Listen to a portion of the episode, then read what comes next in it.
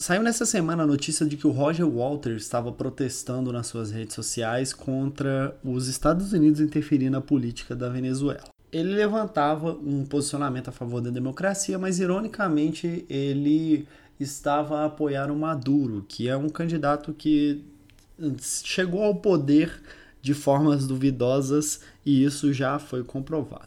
Pensando nesse ambiente, me veio o questionamento de que um Afinal, um músico deve ou não expor uh, o seu posicionamento político nas, nas músicas e no seu dia a dia. Eu sou o Lucas de Paz e esse é o Sonora Cash, o podcast do blog sonora.mus.br. Então, vamos falar de música? We don't need no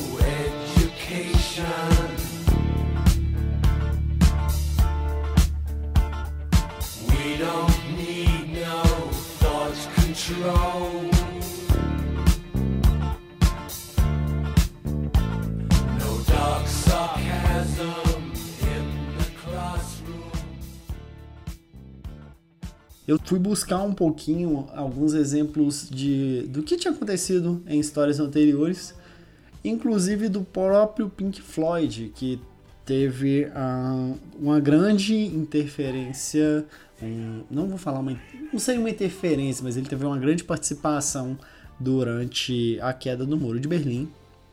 Então, isso comprova que, sim, a, é um, para mim é, é, um dos, dos, dos ícones que são válidos para quando a gente fala que a política e a música vão se misturar. Recentemente, na verdade, recentemente, o ano passado, a gente teve também uh, uma certa cobrança de viés político das pessoas aqui no Brasil em cima da Anitta, porque ela não se posicionava contra ou ao favor do, do candidato, agora atual presidente, Jair Bolsonaro. Ao meu ver, quando você é uma figura pública, quando você se torna uma figura pública, existe uma certa necessidade das pessoas que acompanham um, o seu trabalho ou sei lá, sua participação pública de um, entender aquilo que você pensa, a forma na qual você pensa e isso se inclui em vários aspectos, inclusive na política. Eu acredito que sim, um, um músico ele tem sim essa relação com a política e, e a opinião dele, é, é, a forma dele se expressar é muito importante. Mas eu não penso que isso seja algo obrigatório. Então, com, com esse pensamento, eu creio que uh, a atitude precipitada de questionar ou de fazer com que. a pressionar, na verdade, a Anitta na época da eleição foi uma atitude completamente errada. Porque eu, eu creio que existem um, certos, certos famosos ou certos. enfim, certas pessoas públicas que elas não vão querer dar essa, esse posicionamento político e é respeitável, talvez pela pessoa não querer ter envolvimento com política, uh, e, ou talvez economicamente não ser uma ideia, uma ideia bacana. Até porque quando a gente. As pessoas ainda não entendem, em, em pleno 2019, que a, a, a música ela não é só um produto cultural. Ela não só, não só é um, um, um elemento que, que carrega toda um, um, uma história. Mas sim, ela é um produto, a, a, a indústria musical. É, eu, eu, por mais que eu seja apaixonado por música, eu entenda uh, que há uma arte ao redor dela, a gente tem que aceitar de uma vez por todas que isso é um produto, ou seja, é algo que vai para o mercado e vai ser vendido. Ninguém produz música só por amor hoje e vive só por amor.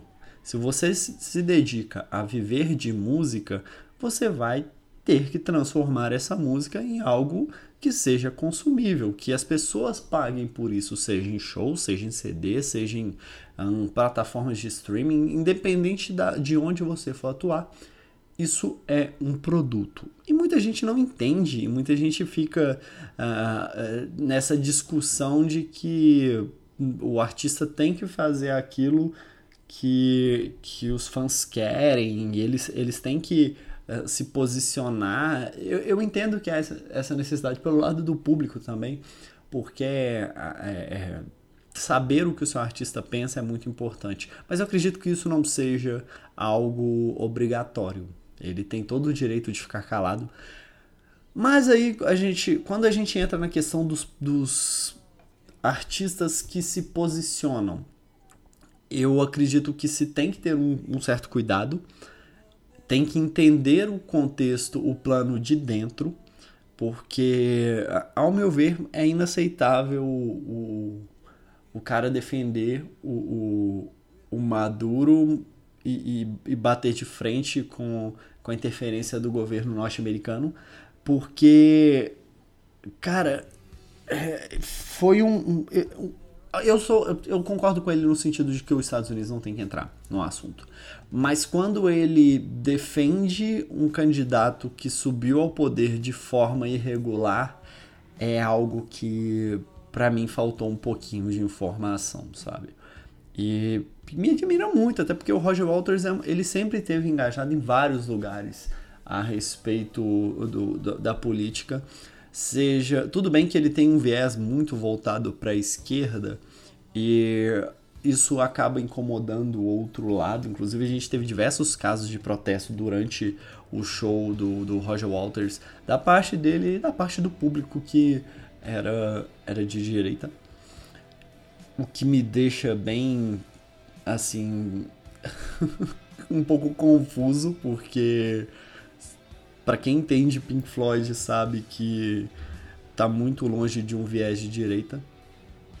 Mas é isso, eu acredito que um artista tem sim que, que, que expor a sua opinião nesses ambientes, mas ele precisa de tomar cuidado e informação acima de tudo, informação verídica, informação direto da fonte.